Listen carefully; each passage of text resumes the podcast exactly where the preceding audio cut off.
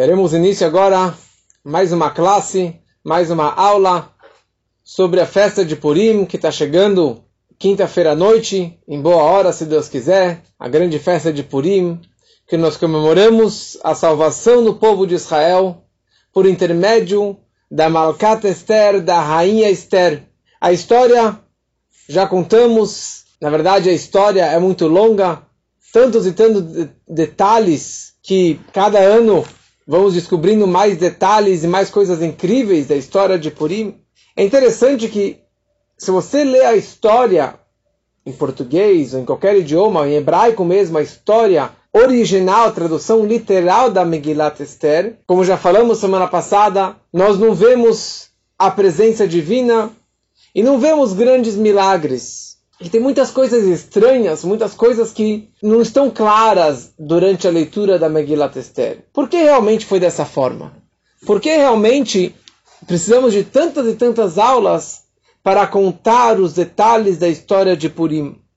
Eu tenho aqui dois, três livros com segredos ou interpretações das entrelinhas do que realmente está por trás da história de Purim por trás das cortinas de cada um desses personagens. Porque, na verdade, como é sabido, a rainha Esther, ela pediu para os sábios que escrevessem e gravassem a história dela. Foi ela que mandou uma mensagem para o Sanedrim, para o Supremo Tribunal Rabínico, para que Kitvuni Ledorot escrevam a minha história para sempre. Que a minha história esteja gravada para para sempre. E na verdade ela queria que a história dessa fosse gravada dentro da coleção do Tanakh, do Torá Nevi'im e Ktuvim, que é chamada Torá escrita, e os sábios aceitaram e colocaram o livro dela do, dentro do Tanakh. Se você pega no último livro do Tanakh, dos Nevi'im e Ktuvim, você tem as cinco Megilot, e a última leitura, a última coisa que foi gravada dentro do Tanakh, da Torá escrita, é a história de Purim, a história do Megilat Esther, porque a Esther pediu para os sábios que gravassem a história dela. Mas de qualquer forma, simultaneamente que foi cadastrado dentro do Tanakh, o, os persas pegaram essa história, colocaram em persa, e assim ficou gravada uma história que aconteceu, uma história verídica. Se você for ver lá nos arquivos da Pérsia, é, que seria o Iraque, o Irã, ali está enterrado até hoje, tem o túmulo do Mordecai e da Esther, tem até vídeos mostrando o túmulo do Mordecai e da Esther, e os próprios iranianos respeitam e vão lá rezar nesse túmulo. Mas, como já falei uma vez, o nome de Deus não consta para que eles não traduzissem isso como um nome de idolatria. E muitas coisas foram censuradas para que as pessoas realmente não soubessem os segredos que estavam por trás dessa história toda. Mergulhando na história de Purim, vamos entender um pouquinho hoje a história da Esther sendo escolhida como Miss World, como a rainha Esther, como a rainha mais poderosa do mundo, porque o rei Ahashverosh era o rei mais poderoso do mundo. Será que ela aceitou isso? Será que ela foi de bom grado? Será que ela queria essa posição de ser a rainha ou de ser a mulher, a esposa do rei Ahashverosh? Será que a Esther, uma órfã, uma menina Ideshemeida, uma menina judia, será que ela se sentiu sorteada ou sortuda ou feliz em assumir esse papel de First Lady do império mais poderoso do mundo? Será que ela estava realmente feliz nessa posição? Então, a história de Purim, como já falamos, aconteceu no quarto século antes da Era Comum, aproximadamente do, nos anos 370, 360, antes da Era Comum quando que os judeus eles estavam no Império Persa. E por isso, como eu falei, a Megillah foi registrada de uma forma que não fosse ofensiva para o Império Persa. E os judeus estavam de boa, após o milagre, os judeus estavam de boa nessa situação. Por trás dela, por trás da Megillah, veremos os segredos e o alto sacrifício e a fé que os judeus tiveram e que principalmente a rainha Esther ela teve dentro do palácio do Ahasverosh. Primeira coisa, a Esther ela tinha uma vida dupla. Se você começa a ver os segredos da Megillah, você começa a perceber que a Esther ela era uma tzadeket. Ela era uma mulher muito, muito sagrada, muito santa. Como já falamos, o nome dela original era Hadassah. E fala o Talmud, Hadassah representa os tzadikim, os justos. E ela era uma pessoa santa, uma pessoa justa, uma pessoa muito, muito sagrada. E ao mesmo tempo ela foi forçada a ir casar com um homem alcoólatra, Meshigne, que matou sua própria mulher, Vashti, que tinha sangue real e que tinha uma beleza que ele realmente escolheu ela como sua esposa. E daí a Esther, uma menininha, uma menina judia, ela poderia passar por 12 meses de tratamento de beleza para poder se apresentar perante o rei. E ela, na verdade, ela teve que fazer aqui uma jogada de mestre. Ela teve que se preparar para essa grande noite que ela iria se encontrar com o rei Ahasverosh, que ela não estava nada interessada. E por isso ela não, não fez nada. Ela poderia fazer o tratamento de beleza, entrar num spa para se apresentar perante o rei, pegar as melhores joias e maquiagem e todo o tratamento de beleza que ela poderia para se apresentar perante o rei, ou que todas as outras 126 mo 26 moças do mundo fizeram e aproveitaram e curtiram esse momento, mas ela, contra a vontade dela, ela foi selecionada, foi escolhida para se apresentar perante o rei. Mas a estratégia dela foi muito profunda. E a tragédia que ela estava para passar era algo que veremos na continuação da história. Esther era não somente uma menina judia com tzniut, com recato, que iria casar com um homem terrível, alcoólatra, perverso, assassino, que matou a própria mulher. Se preparem, que eu vou falar agora.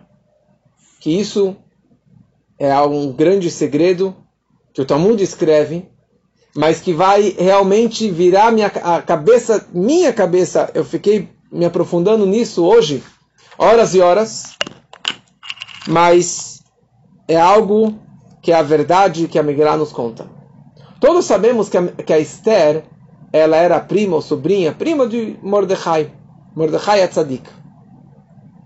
Mas na verdade a Esther ela casou com Mordecai. Ela casou, casou com a Chupá, com o Mordecai Atzadik.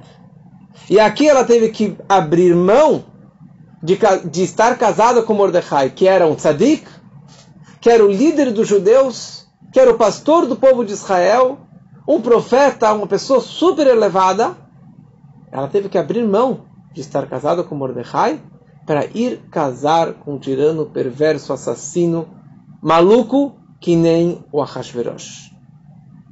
Obviamente que isso não vai constar na Megillah claramente, preto e branco, pela situação que eu falei antes. Já que eles estavam no Império Persa, eles não poderiam escrever que o Mordecai era casado com a Esther.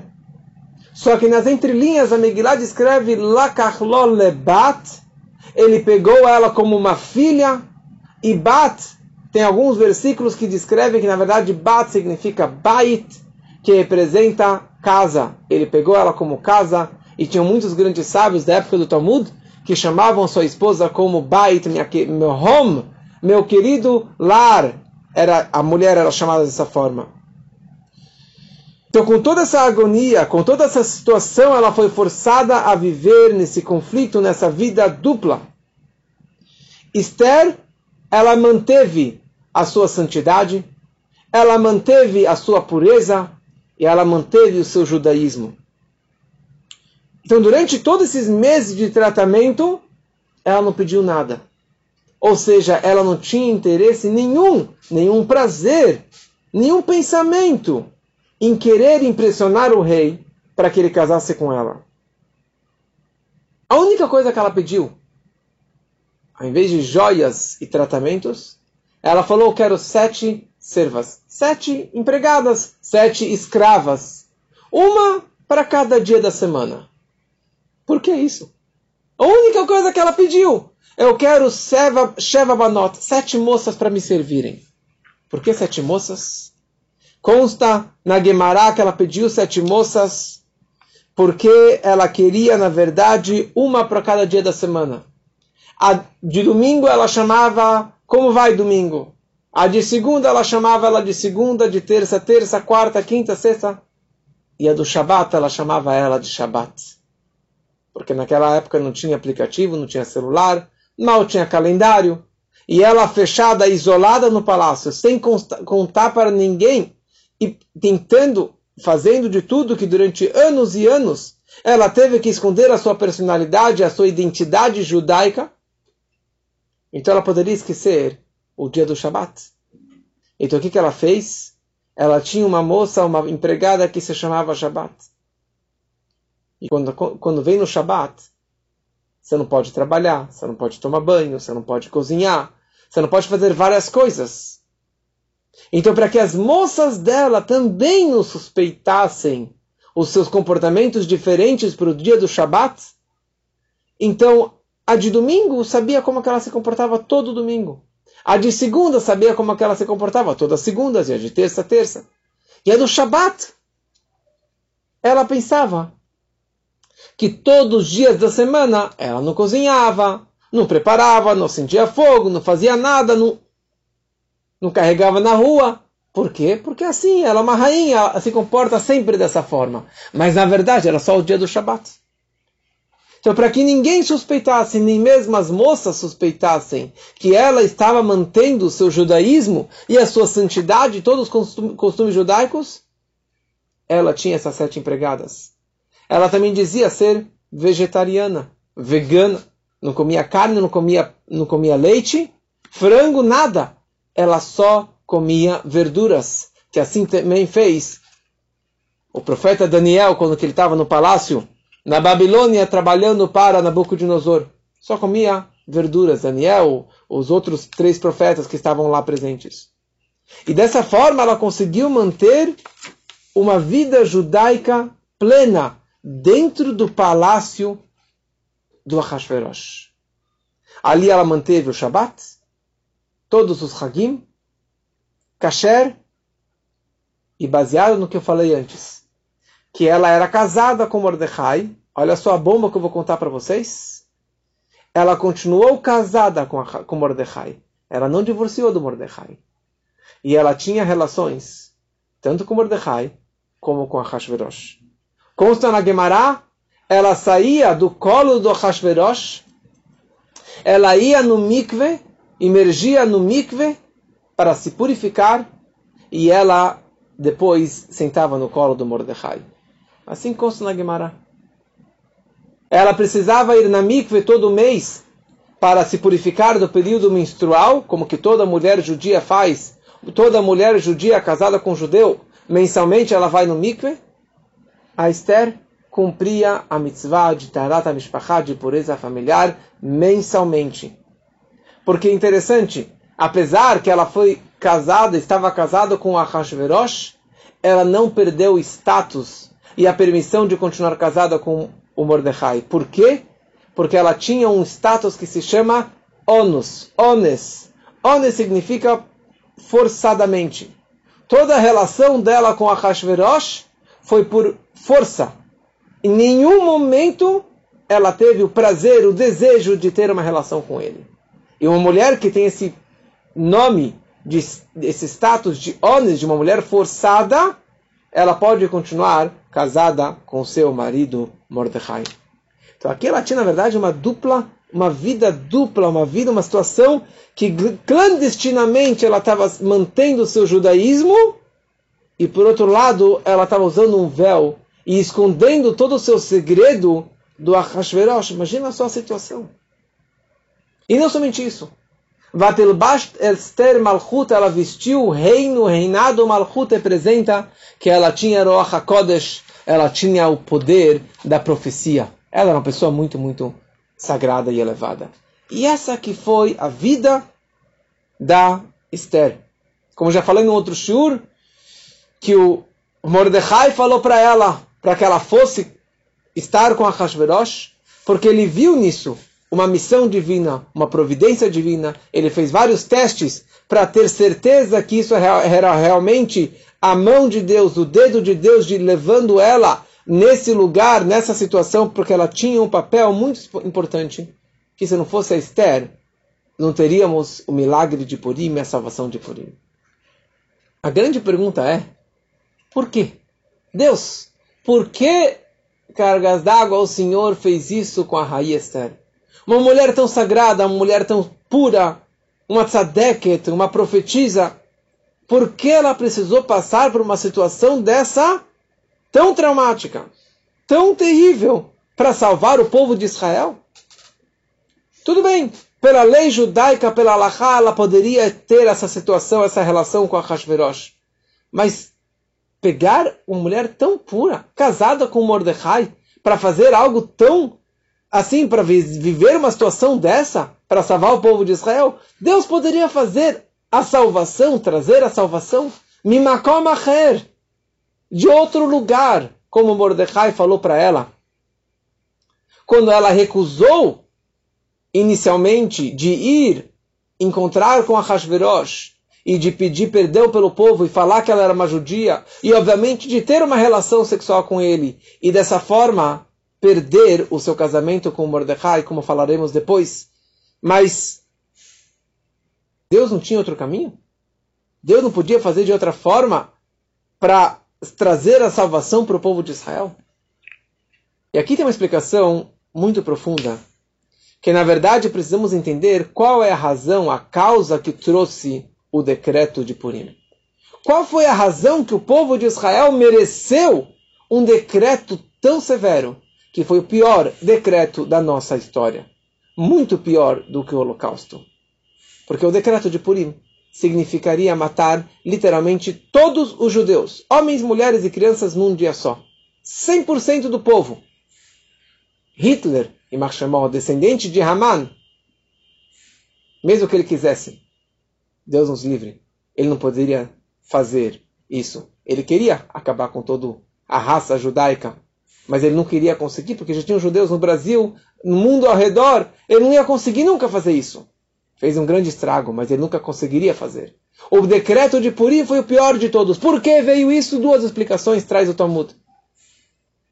A primeira explicação é que os judeus eles se curvaram para a estátua do Nabucodonosor, que destruiu o primeiro templo, ele construiu uma mega estátua, e os judeus eles foram forçados, mas eles acabaram se curvando, se ajoelhando para a estátua do, do Nabucodonosor.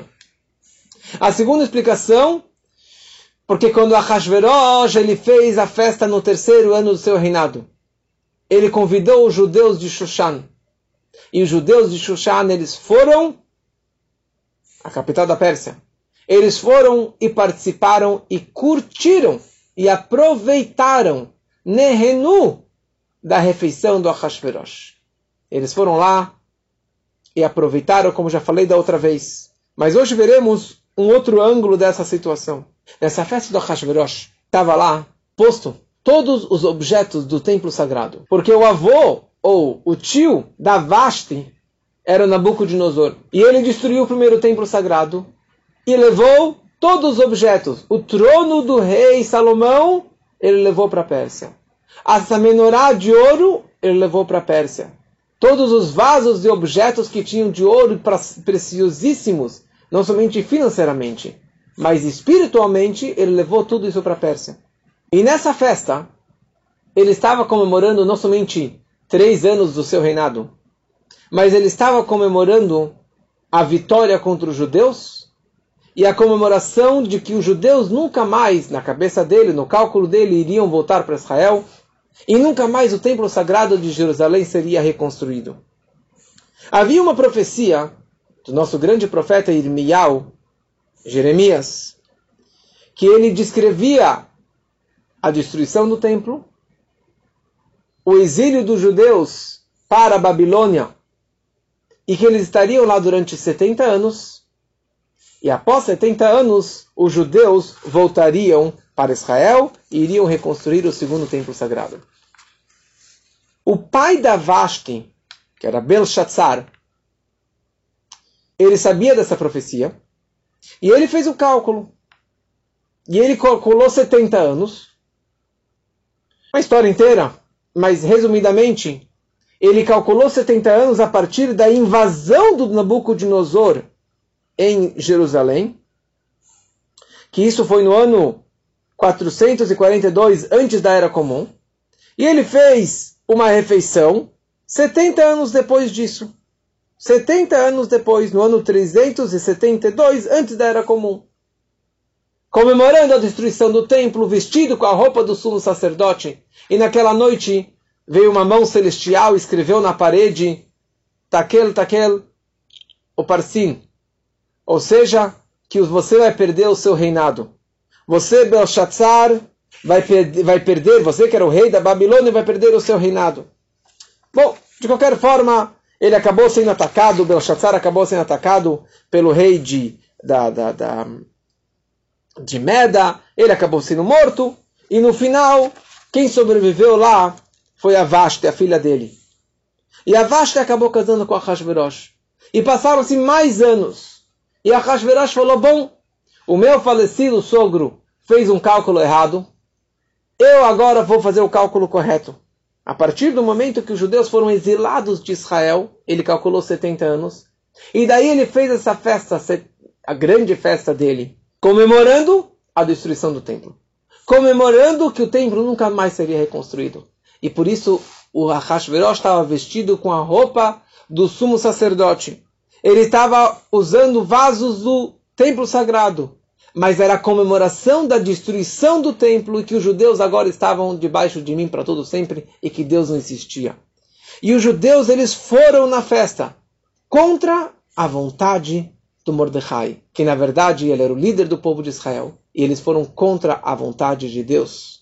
Como falei da outra vez, eles mandaram embora o pastor, o protetor deles, que era Deus. Então naquela festa eles causaram um grande Hilul Hashem, uma grande profanação do nome sagrado de Deus.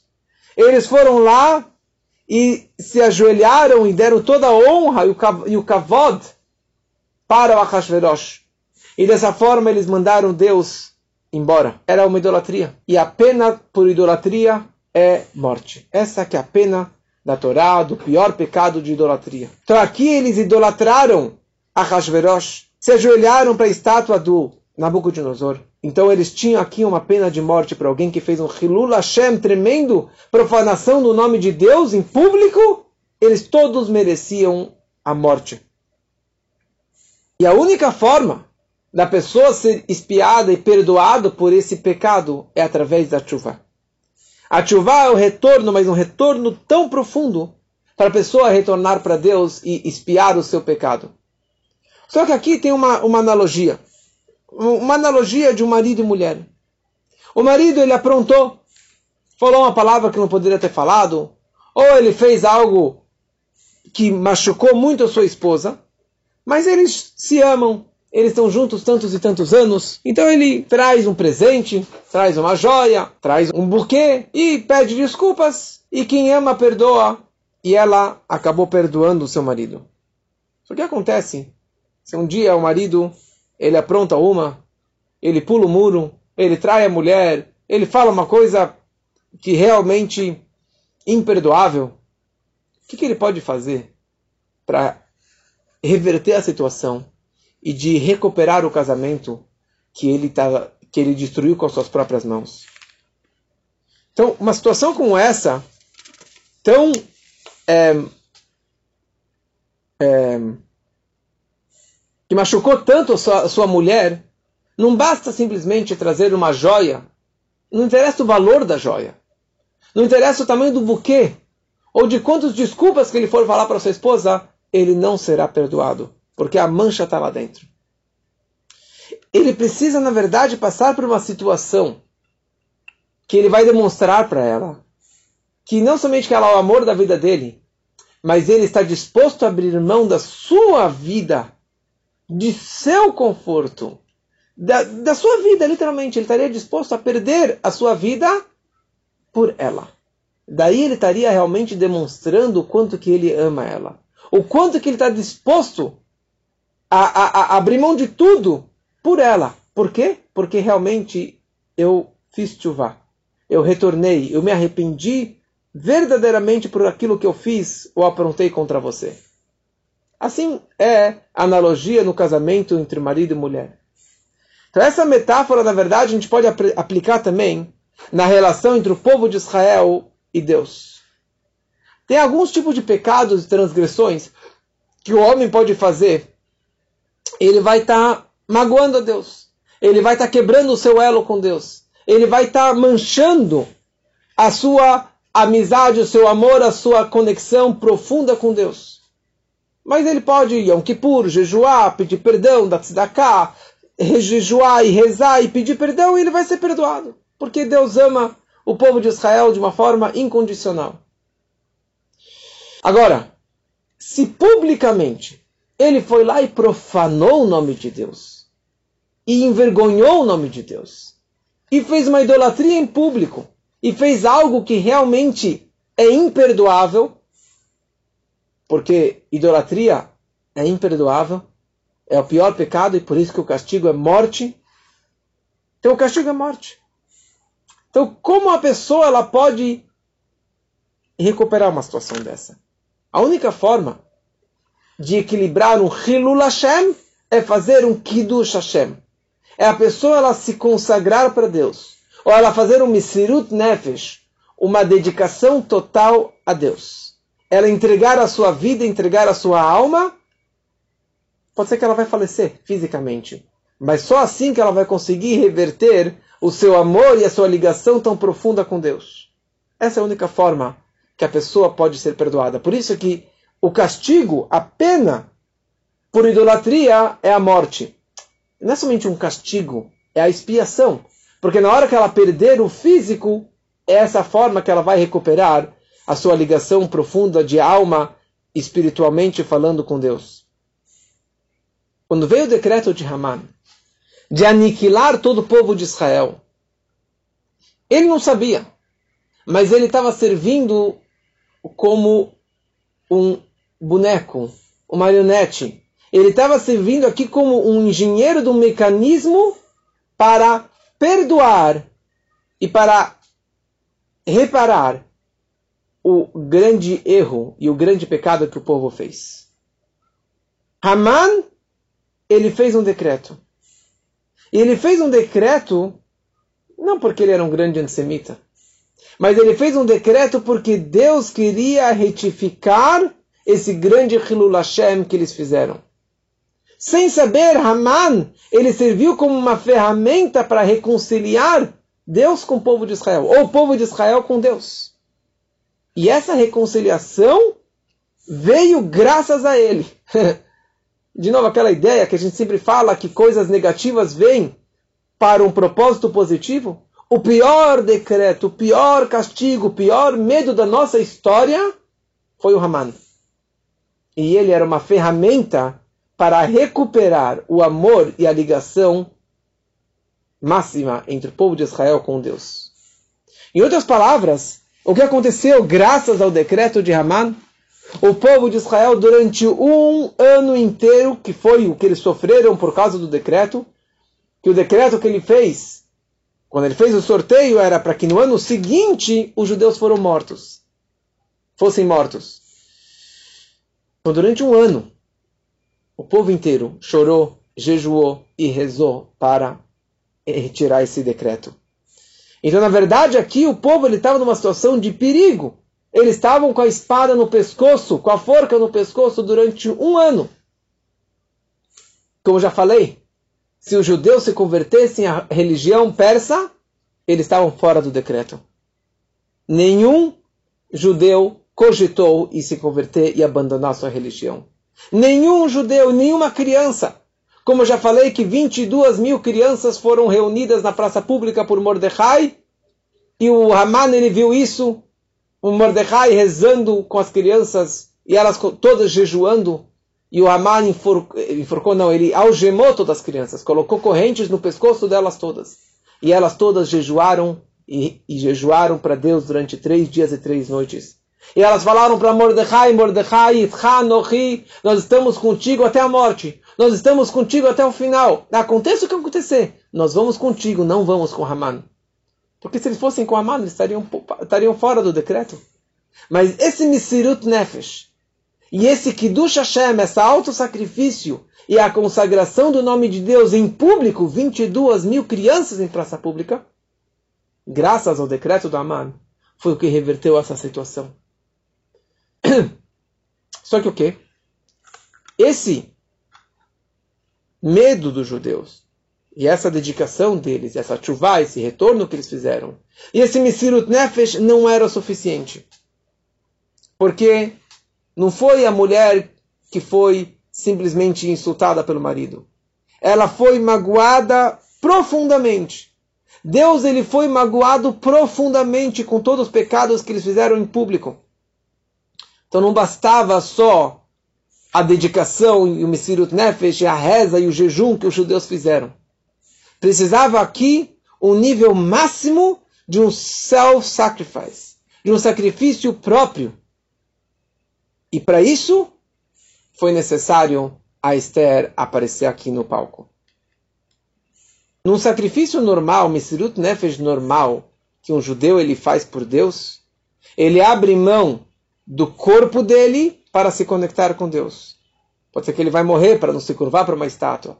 Ele vai morrer para não fazer um pecado em público. Mas a alma dele continua intacta. A alma dele continua conectada com Deus e, na verdade, muito mais conectada do que estava antes. Porque ela vai direto para o paraíso, vai direto para o Olamabá. Agora, ele está se conectando mais ainda. Ela está aumentando a sua ligação espiritual com Deus.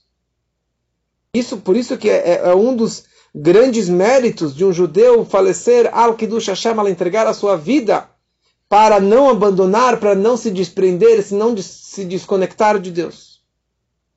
O nível máximo de Mesirut Nefesh é quando que esse autossacrifício doesn't make any sense. Não tem nenhuma lógica, não tem nenhum interesse, não tem nenhuma recompensa, nem as 70 virgens que aguardam os árabes lá em cima, nada. Nem o Olam Abba, nem uma recompensa espiritual. É algo que doesn't make any sense, que não tem nenhuma lógica. Quer dizer, o máximo nível de autossacrifício é a pessoa que perde não somente o seu corpo, mas ela sacrifica, sacrifica também a sua alma e a sua espiritualidade. Por quem? Em prol do povo judeu. Esther, com a sua alma tão pura, tão sagrada e tão elevada, ela foi selecionada e escolhida para fazer esse nível máximo de autossacrifício. Para poder perdoar o Hilul Hashem, a profanação do nome de Deus que o povo fez. E ela, somente ela foi capaz de anular o decreto de aniquilação do povo de Israel. Quando que o Mordecai virou para Esther e passou para ela a mensagem que ela não estava sabendo do decreto, mas Mordecai estava sabendo, foi lá, mandou mensageiros para falar para Esther. E o Mordecai falou para ela: você tem que ir agora se encontrar com Ahasverosh e pedir perdão para ele, pelo povo de Israel. Ela afirmou, falou: olha, eu vou. Eu vou. No começo ela não queria, mas ela falou: se, se você está me ordenando fazer isso, eu vou. Eu sei que eu estou casada contigo, Mordecai. Eu estou casado com Ahasverosh. E há 30 dias que ele não me chama. 30 dias que ele não me encosta. Mas no momento que eu for ao encontro do Ahasverosh por vontade própria, por desejo próprio, porque, como eu falei antes, toda a relação que ela tinha com, com Ahasverosh era honesta, era forçada. Ela não, não, não optou e não tinha um prazer por isso. Agora, se eu for por conta própria pedir para ter uma relação com ele, e dessa forma tentar revelar o meu segredo e pedir para que ele perdoe o pecado, dessa forma eu estarei casada com ele por vontade própria. E ela falou uma frase que é uma das frases mais fortes da Megillah, Vekasher avadeti, avadeti. E essa música muda um pouquinho do tom da Megillah, porque é uma música triste, de luto. Ela falou, perdi meus pais, e se eu for ter uma relação com a Hashverosh agora, eu vou perder você também, meu querido marido judeu Mordechai Atzadik. Eu vou te perder. Porque no momento que eu ter uma relação, tiver uma relação com a Hashverosh por espontânea vontade, pelo meu desejo, porque eu estou lá me oferecendo para ele, dessa forma, pela lei judaica, eu nunca mais poderei estar contigo, Mordechai Tzadik. E ele não poderia dar um, um divórcio para ela, como Tosfot na Gemara descreve, as pessoas ficariam sabendo que ele divorciou a Esther. E o plano era que ninguém ficasse sabendo. Ou seja, eu terei aqui uma perda dupla. Eu vou perder o meu marido depois desse adultério voluntário. E a segunda coisa, e a pior de tudo, eu aqui eu estarei perdendo a minha alma também. Eu vou perder o meu futuro judaico. Não estarei mais com Mordecai. E eu estou aqui me purificando com o pior homem do mundo, Ahashverosh. É isso que eu tenho que fazer? Eu estou disposta. A Esther, aqui na verdade, ela não estava com medo dessas considerações, com todos esses pensamentos. E ela foi lá e abriu mão de tudo, do corpo, da alma, do espírito do marido judeu. Para quê? Se eu estou aqui, como que Mordecai falou para ela, se eu estou nesse trono, nessa posição para salvar o povo de Israel, eu estou disposta. E ela sacrificou tudo em prol do povo de Israel. Isso é o Misirut Nefesh, que revelou o nível mais profundo da alma dela, o amor máximo que ela tinha pelo povo de Israel, que na verdade estava representando o amor máximo que ela tinha por Deus. E isso, na verdade, demonstrou o quanto que ela está pedindo perdão por Deus, ela representando o povo de Israel, e dessa forma Deus acabou perdoando o povo de Israel. Então, na verdade, é, é que nem a ideia do marido e mulher. É o marido que ele vai dar a vida dele. Se ele tem que tirar o coração dele para dar para a mulher, fazer uma cirurgia, ele vai morrer. Mas ele vai salvar a vida dela, ele está disposto. E só assim que o marido é perdoado por um pior adultério, o pior pecado que ele poderia ter feito com sua esposa. Pois esse grande milagre de Purim e a salvação graças a Esther. A Esther pediu para Mordecai e para os sábios, ela falou que Ledorot, escrevam e marquem a história e, e que ela seja é, é, que ela entre na coleção do Tanakh, da Torá escrita, que fique gravada para todo sempre ela queria que, na verdade, esse sacrifício que ela passou, de corpo, alma, espírito, ficasse gravado para as próximas gerações. Sim, que toda mulher judia, e na verdade todo judeu de, de todas as próximas gerações, eles têm que aprender uma lição de vida. Uma lição de vida não somente não fazer os erros que o povo fez, mas na verdade para a gente aprender o poder da mulher judia, o poder de você conseguir demonstrar um alto sacrifício e uma consagração de Deus em público e abrir mão de tudo para poder salvar um outro judeu, para poder salvar o outro o, o, o povo judeu. E isso na verdade foi graças a Esther.